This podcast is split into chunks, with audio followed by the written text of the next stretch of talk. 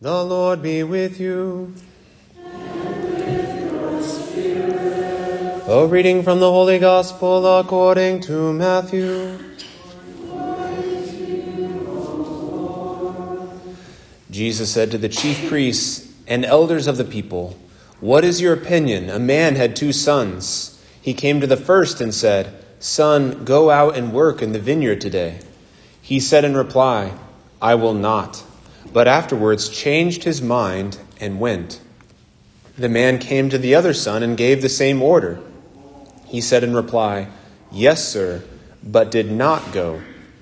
Which of the two did his father's will? They answered, The first. Jesus said to them, Amen, I say to you, tax collectors and prostitutes are entering the kingdom of God before you. When John came to you in the way of righteousness, you did not believe him, but tax collectors and prostitutes did. Yet even when you saw that, you did not later change your minds and believe him. The Gospel of the Lord.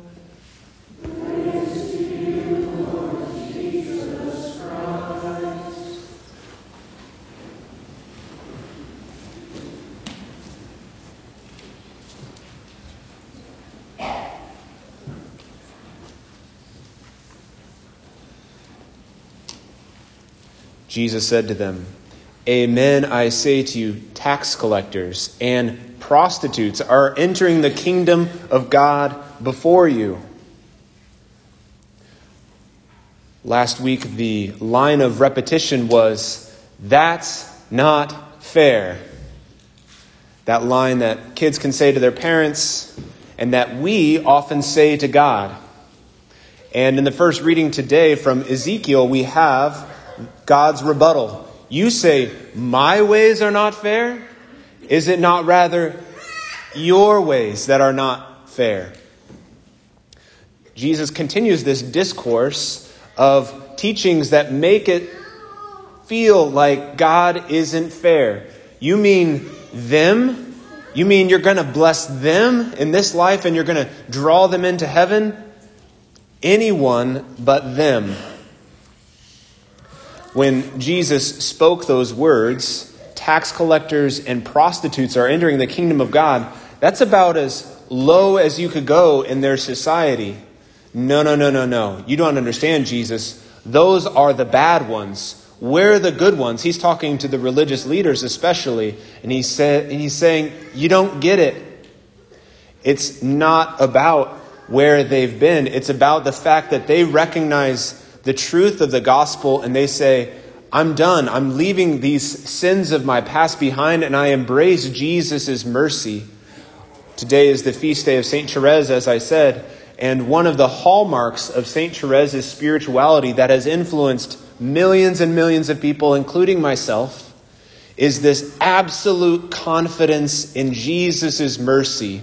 She said, If I were to commit all of the sins of the whole world, It'd be like a drop of water thrown into the fiery furnace of Jesus' love. Amazing, amazing. I have been reading this book that I mentioned last week as well by Robby Dawkins called Do What Jesus Did.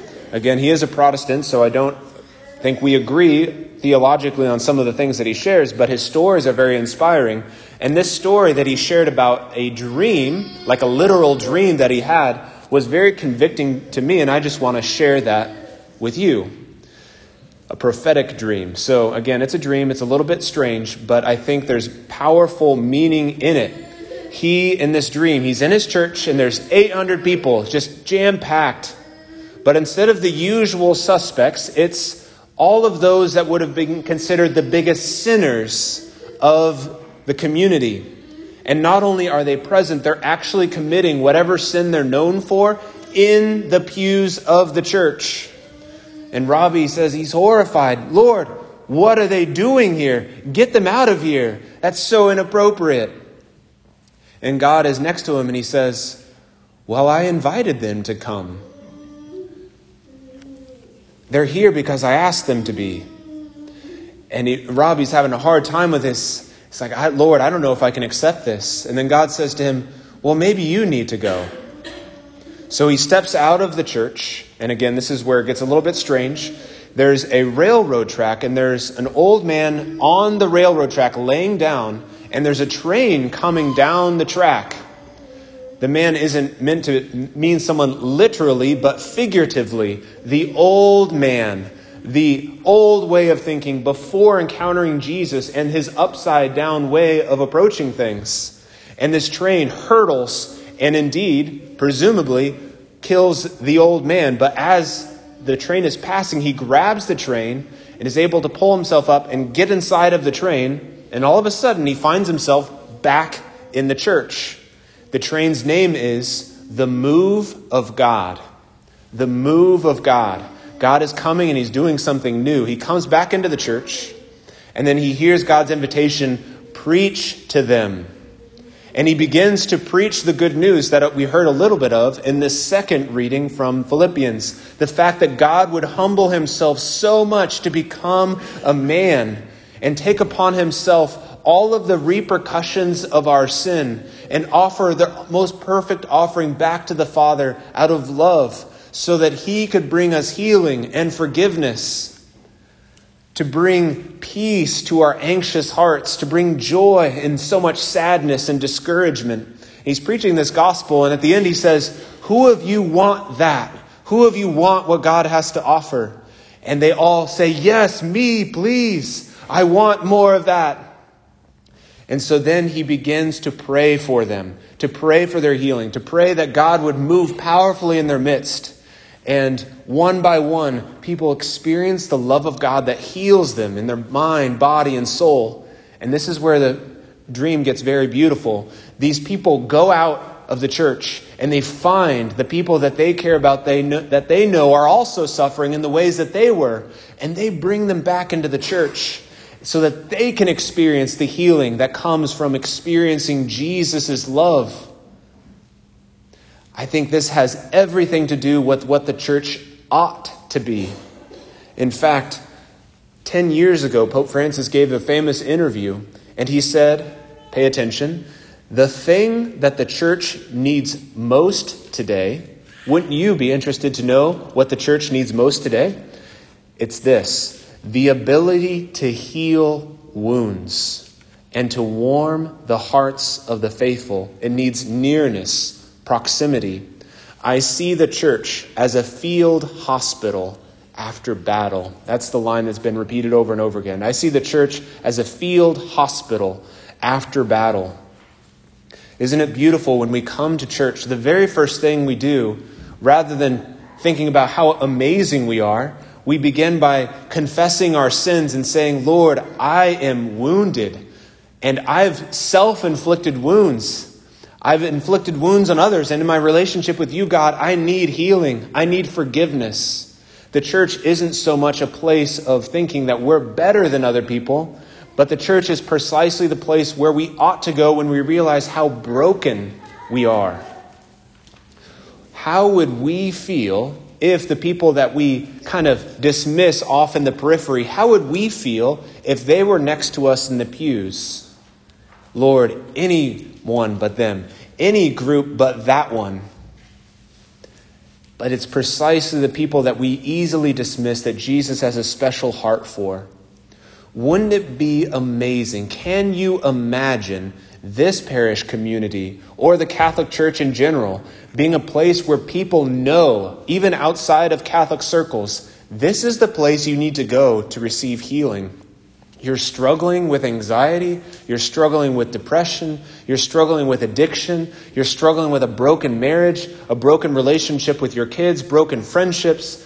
Whatever brokenness you're experiencing, come to the Catholic Church. You will find healing there. You will find the love of God incarnate in those that are there. You will find the love of God in the Eucharist and in confession you will find, and this is my hope and my desire, is that we all can grow in our capacity to listen to someone in their struggles and to say, Can I pray for you right now? And to invite the love of Jesus. And this is what Robby Dawkins' book is a story after story of him just with boldness and conviction and faith Father, I ask you to come and to show your love for this, your son and daughter, right now. Fill them, flood them with the awareness of your love, and beautiful things take place. If only we have the faith to believe and to try it.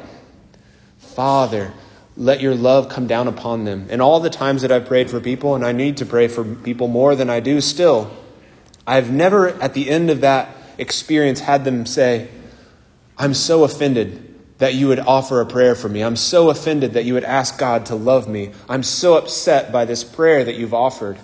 Every single time there is this sense of, wow, thanks. They might not know or understand, or maybe there's tears of gratitude. The church is meant to be a place of healing, and we can't become a place of healing until our hearts have experienced the healing of Jesus. Isn't it beautiful? Again, the Mass is all set up for this. Before we receive the Eucharist, which is Jesus Himself, who is the divine physician, the first thing that we say before receiving Him is, Lord, I am not worthy that you should enter under my roof, but only say the word, and my soul shall be healed. Jesus wants to bring us healing. And so just let me speak a word of healing over all of us because we all have stuff. We all have wounds. And we all need to experience that love of Jesus so that we can actually become evangelists of it. Not of a good idea, but of a powerful encounter with Jesus Christ. Jesus, I thank you and I praise you for your mercy that we don't deserve. Jesus, like St. Therese, we want radical confidence in your mercy, in your capacity to heal, especially those areas of darkness. I ask you, Jesus, to breathe out your Holy Spirit as you breathe upon the apostles after your resurrection. Breathe into these hearts right now that long for your peace, that long for your joy. In the name of Jesus, I lift off any accusations of the enemy, any heaviness, any areas of darkness and shame. Be gone in the name of Jesus. Be filled and flooded with the awareness of his love for you as a beloved son and as a beloved daughter in whom he is well pleased. Receive peace of mind, body, and soul. Storms, be calmed, be quiet in the name of Jesus and receive peace. Receive healing through Jesus' Eucharistic presence. Receive peace through the cross of Jesus Christ that poured out his blood to bring us that healing, to bring us forgiveness. Jesus, we thank you for your healing. Please make of us vessels of your healing to a hurting world.